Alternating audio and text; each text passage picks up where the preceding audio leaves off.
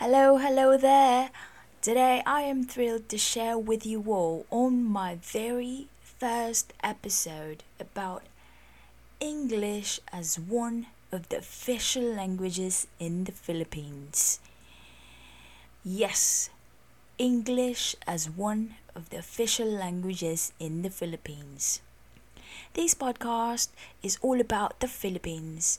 I am going to talk about this beautiful country as I think that there are loads to be unveiled about Philippines that many non-Filipinos or even Filipinos, but especially non-Filipinos know nothing about. If you haven't been to the Philippines or you are planning to visit, this podcast is perfect for you as we will talk about the common things that my non Filipino friends discovered and were literally gobsmacked while living in the Philippines. Hence, the podcast is in English. It's all in English as it is the international language that can't be understood by most. So sit back and relax as we are now signing in.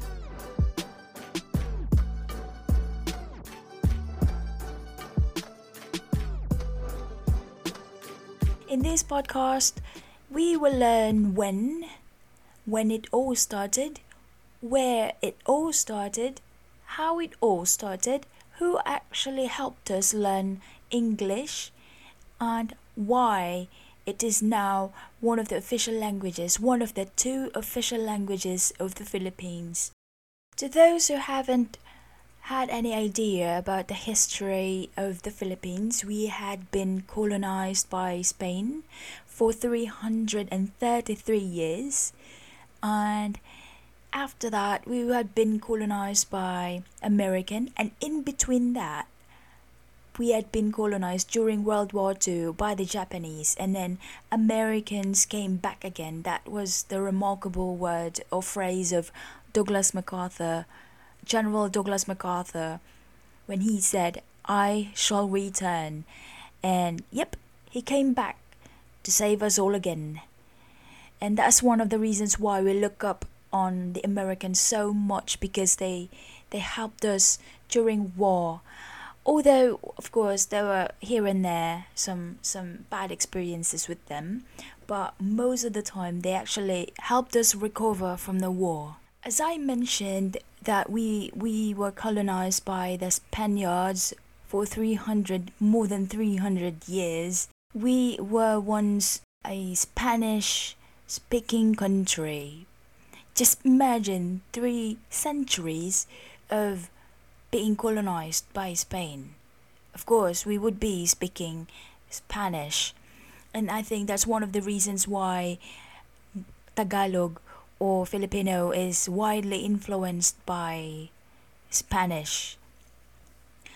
Having said that, after their colonization, Japanese only colonized us for four years, and Americans were the last colonizers that actually invaded us and, well, helped us in a lot of ways. And so we adopted their language well, a lot of Americans actually came here after the war, and they helped us while helping us. They they taught us English, and gradually, as you can imagine, Spanish were being um, dissolved. Well, I, I, I have some. Uh, I've met some elders who could actually speak Spanish because that was the part of their education curriculum back in those days, like probably 20, 30 years ago, 40 years ago, it's still part, it was still part of their educational system or curriculum that they could still speak Spanish. I remember in, in university that one of the professors I was very fond of, every time we would see each other, we would bump on each other, we would greet each other Hola o ¿Cómo estás? ¿Tengo clase? No tengo clase, señorita, señora. Well, I, I don't actually remember if she's, she was señorita or señora, but she would she would always talk to me that way and I would practice my Spanish back then. And that's how that's how Spanish um, influenced our language. Now, as Spanish gradually was being dissolved because of the Americans coming to the Philippines, English has started to become our one of the official languages.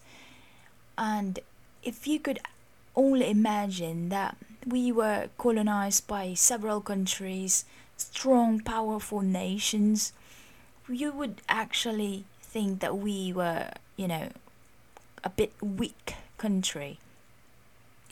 And these three huge nations, three powerful nations that colonized us, Spain at that time, they were really one of the world leaders at that time.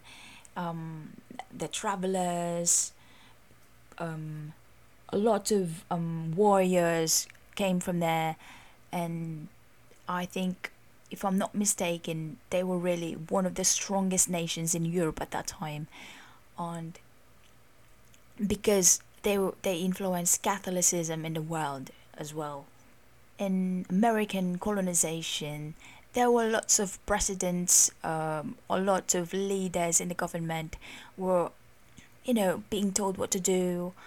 Like we we experienced having leaders with um, without full um, autonomy on their leadership. Well, I was not there. I just read this in history, and we even had this puppet leader, so they call. Just imagine, you can imagine how Filipinos back then experienced being told what to do, and most of these people were the mestizos and mestizas or the Americans or the Spaniards, a bit of Spaniards because we, we, we had, you know, even our surnames or family names are Hispanic and we call mestizo, we call Americans mestizo, mestiza as long as you have pointy nose and uh, fair skin, you are mestizo and mestiza. So oh, there were lots of mestizo and um, being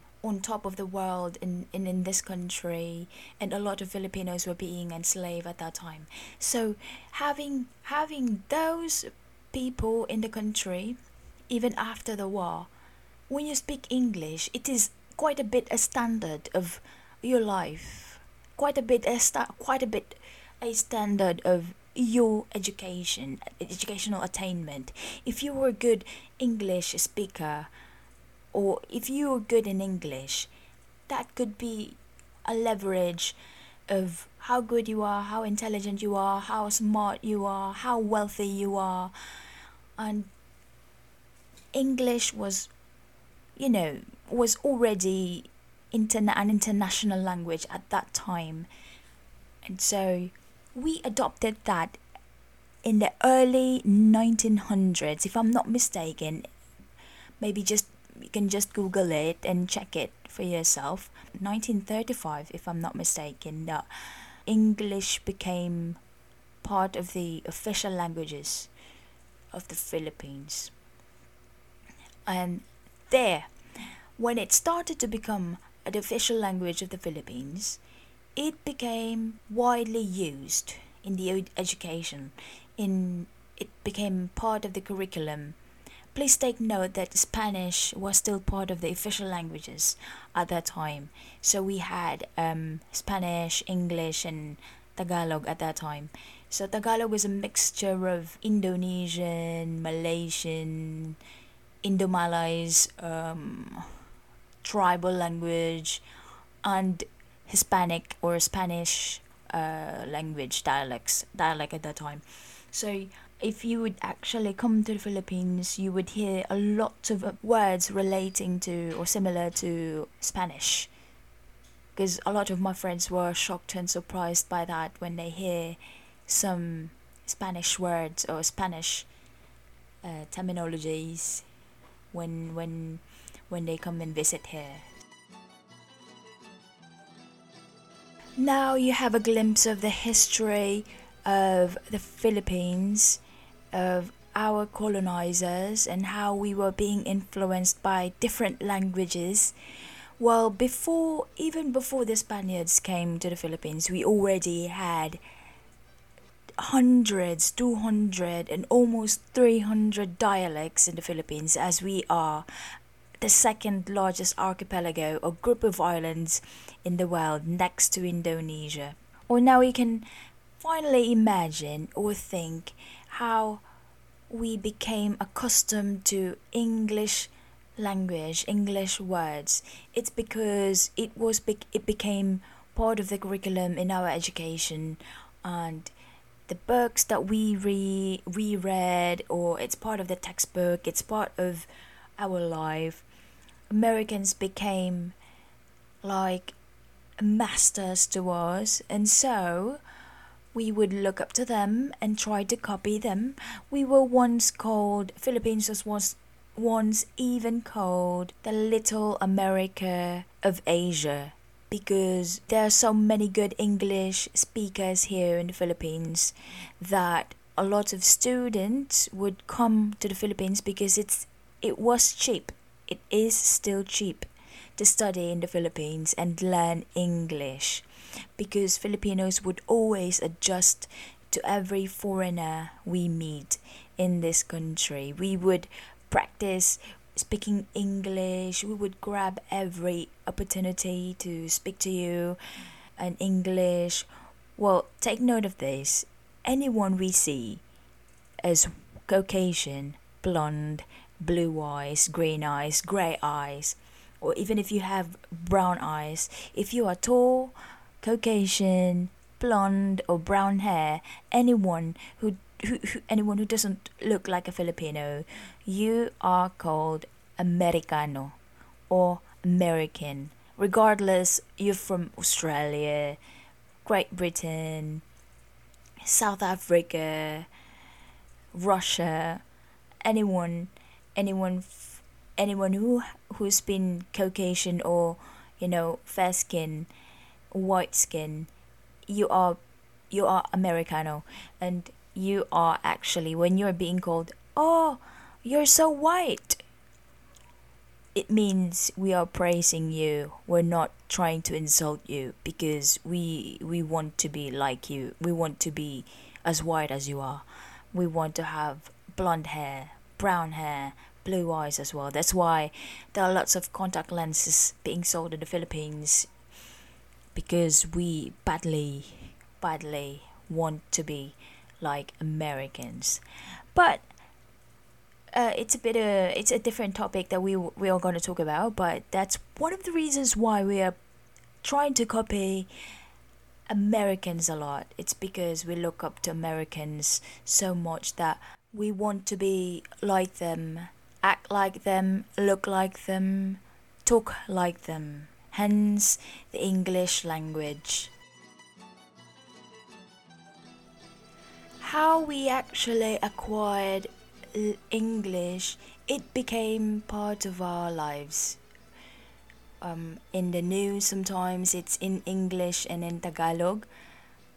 In education, like uh, I've been mentioning, in in road road signs, when you talk to your elders, sometimes you speak English, especially in a professional way, workplace, interviews.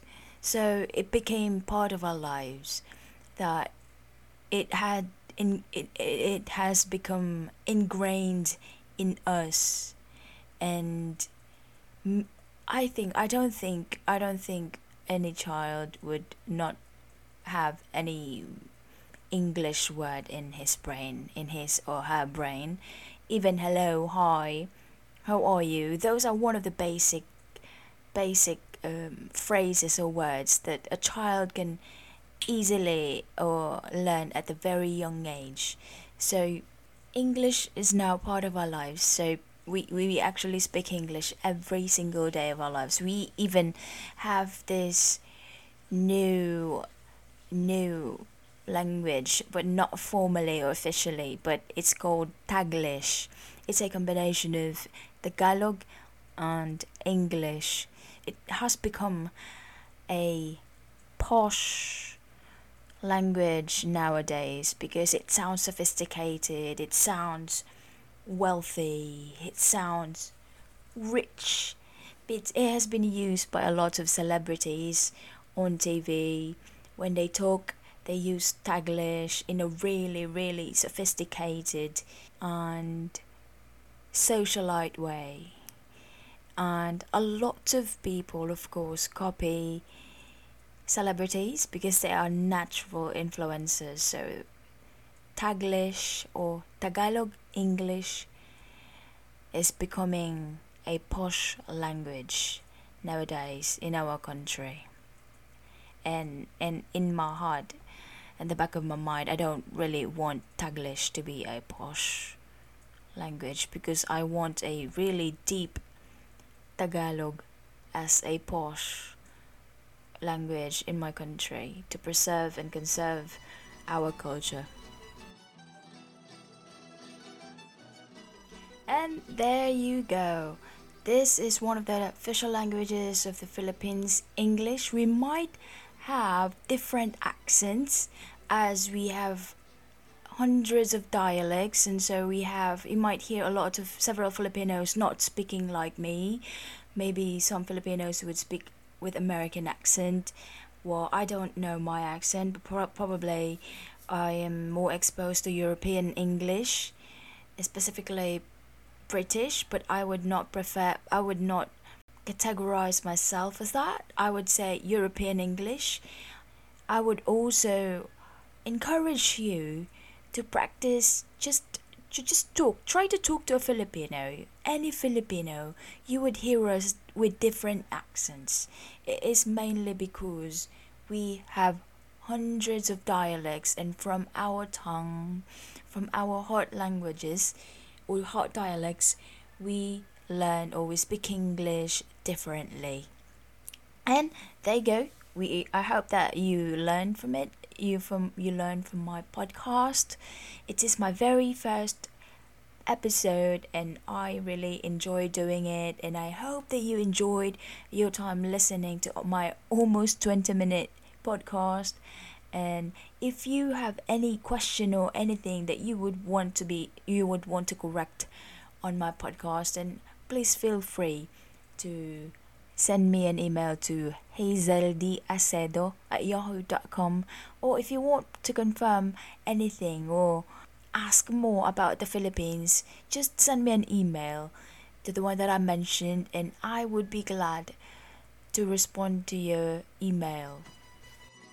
Thank you for listening and staying, and see you on our next episode. Cheers!